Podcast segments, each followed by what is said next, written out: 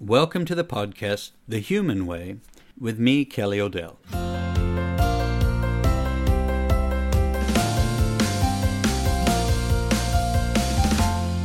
I hope the new year has gotten off to a good start for you and that 2017 will be a great year for all of us. I took about two weeks off during the holidays and I really enjoyed my time with my family. For some reason, I'm still a bit of a child when it comes to the holidays. I really enjoy watching my kids open presents, and even if it's getting harder and harder to figure out what to give them as they get older, their toys, like their father's toys, just seem to get more and more expensive. One of my sons surprised me by asking Santa for some retro presents like a gyroscope that you can start with a string and then it will spin on the end, on the tip of your finger.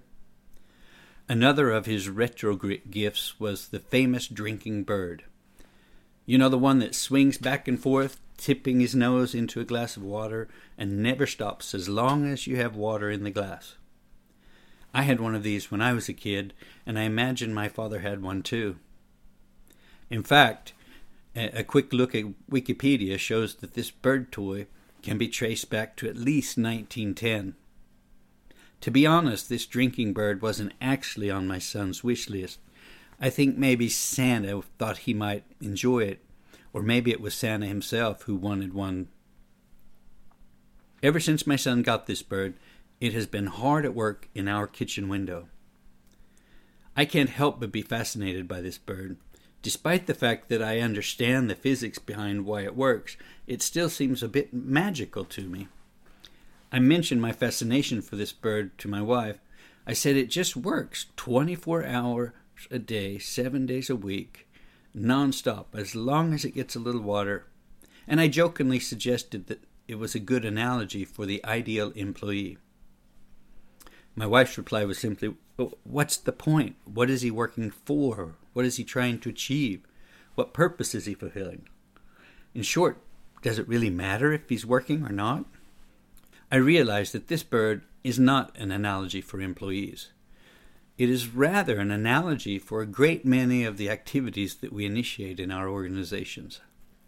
Everything from IT systems to reorganizations create an enormous amount of activity and keep our people busy for weeks, months, even years. But in the end, many of these activities don't amount to much real value. Like the drinking bird, these activities create an illusion that something is happening, but in reality, they just keep people running around all day, stopping occasionally at the coffee machine for a refill of energy.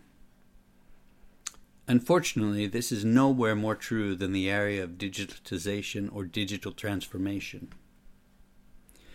Digitalization has become one of the hottest topics on everyone's lips, but it's also one of the most misunderstood. Enormous sums are invested in digitalization, and the results of these investments vary greatly.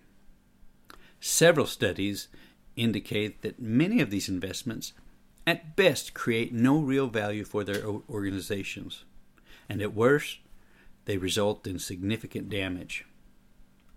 Many approach digitalization as solely or primarily a technological change. But the secret to success lies in understanding the behavioral changes connected to these technological developments. Gartner, the world's leading information technology research and advisory company, describes digitalization like this the use of digital technologies to change a business model and provide new revenue and value producing opportunities. It is the process of moving to a digital business. Gartner might argue that this definition embraces even the necessary behavioral changes required to succeed but it's clear that their focus is on the technology. Successful digitization involves gaining the real practical benefits that the technology makes possible by changing the behavior of stakeholders like customers, employees, suppliers, and more. In most cases, the actual improvements or benefits only arise when the behavior changes, not when the technology is implemented. One case in point is the consumer banking industry in Sweden. The Swedish banks have been very successful with their investments in internet banking. The results of these initiatives had led to significantly lower costs for the banks and higher service levels for their customers. Most consumers in Sweden almost never have to go to their bank office, and most of their day to day banking needs can be done through an app in their smartphones. But no matter how complicated and sophisticated the technology needed to drive these services was, the most important question the banks faced was whether or not consumers would accept this new way of working, or if they would even have the necessary skills to manage the significant behavioral changes necessary in order to realize this new way of working.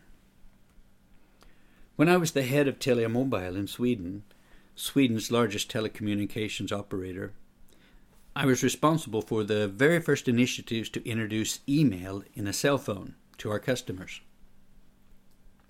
I think it must have been sometime in 2001 or 2002, and at that time there was only one cell phone that could handle sending and receiving emails. It was a more or less unknown phone called Qtek from an even less well known Chinese manufacturer called HTC.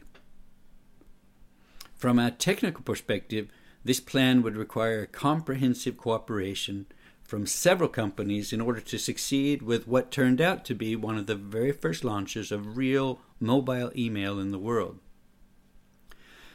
In addition to Telia as the operator and HTC as the phone manufacturer, Microsoft was involved since we were using an early version of Exchange Server, and a company called WM Data took care of the systems integration.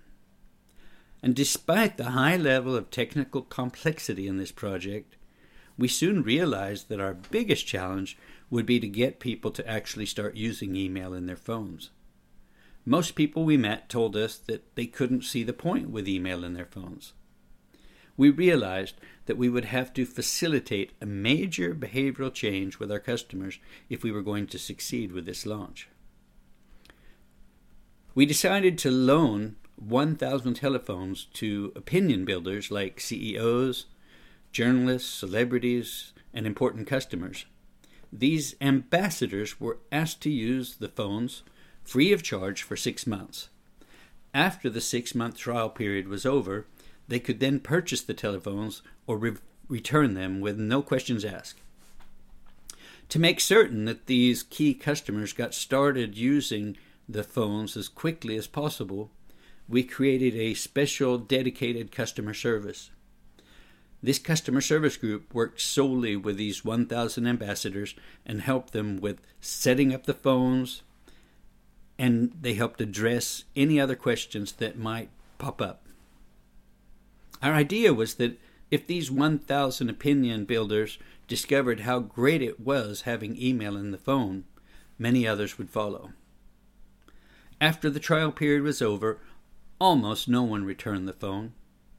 And the ones who did were the ones who never got started using the phone in the first place. Technology generally advances faster than our ability to adapt to the new technology. Often, technological development is limited by human behavior. Digitalization forces us to rethink almost everything in our business. In fact, there's virtually nothing left in our organizations that isn't impacted in some way by digitalization.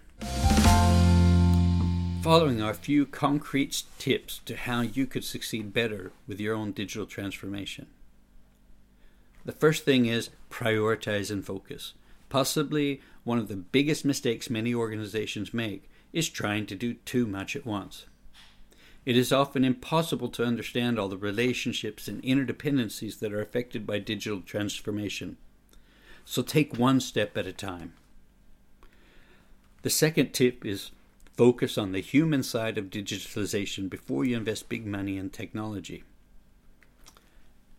How will your digital initiative affect people, customers, employees, partners, etc.? Will this digital initiative require new behaviors from the people who are affected? Do the affected people have the necessary competencies in order to meet the new behavioral requirements? And if not, how will you make sure that the people get the training they need? What incentive is there for these individuals to develop the necessary competencies and to adapt to the new way of working? The third tip is involve as many people as possible in the preparation and planning for your digital initiative. It's important to gather perspectives from all affected stakeholders. This will reduce the chances that you miss something important and it will increase the engagement of those involved. The fourth tip when you think that you've achieved points one through three, begin with a pilot. Digital transformation is extremely complicated, and even with the best preparation, there's a great risk that you'll miss something. Good pilots require time and they can be costly, but they're worth it in the long run. If you'd like to look closer at this, I'd like to recommend a book called The Digital Transformation Playbook by David L. Rogers. It's published by the Columbia Business School Publishing, and in it, Rogers presents a balanced view of how organizations that have been successful in the analog era can also become successful in the digital era. I'd also like to recommend an article. It's given out by the World Economic Forum, and it's called the World Economic Forum White Paper Digital Transformation of Industries. And even if this white paper takes a primarily technical perspective, it still gives a good overview of the opportunities and challenges involved in digitalization. I hope you've enjoyed this podcast, and I look forward to talking with you again. Thank you.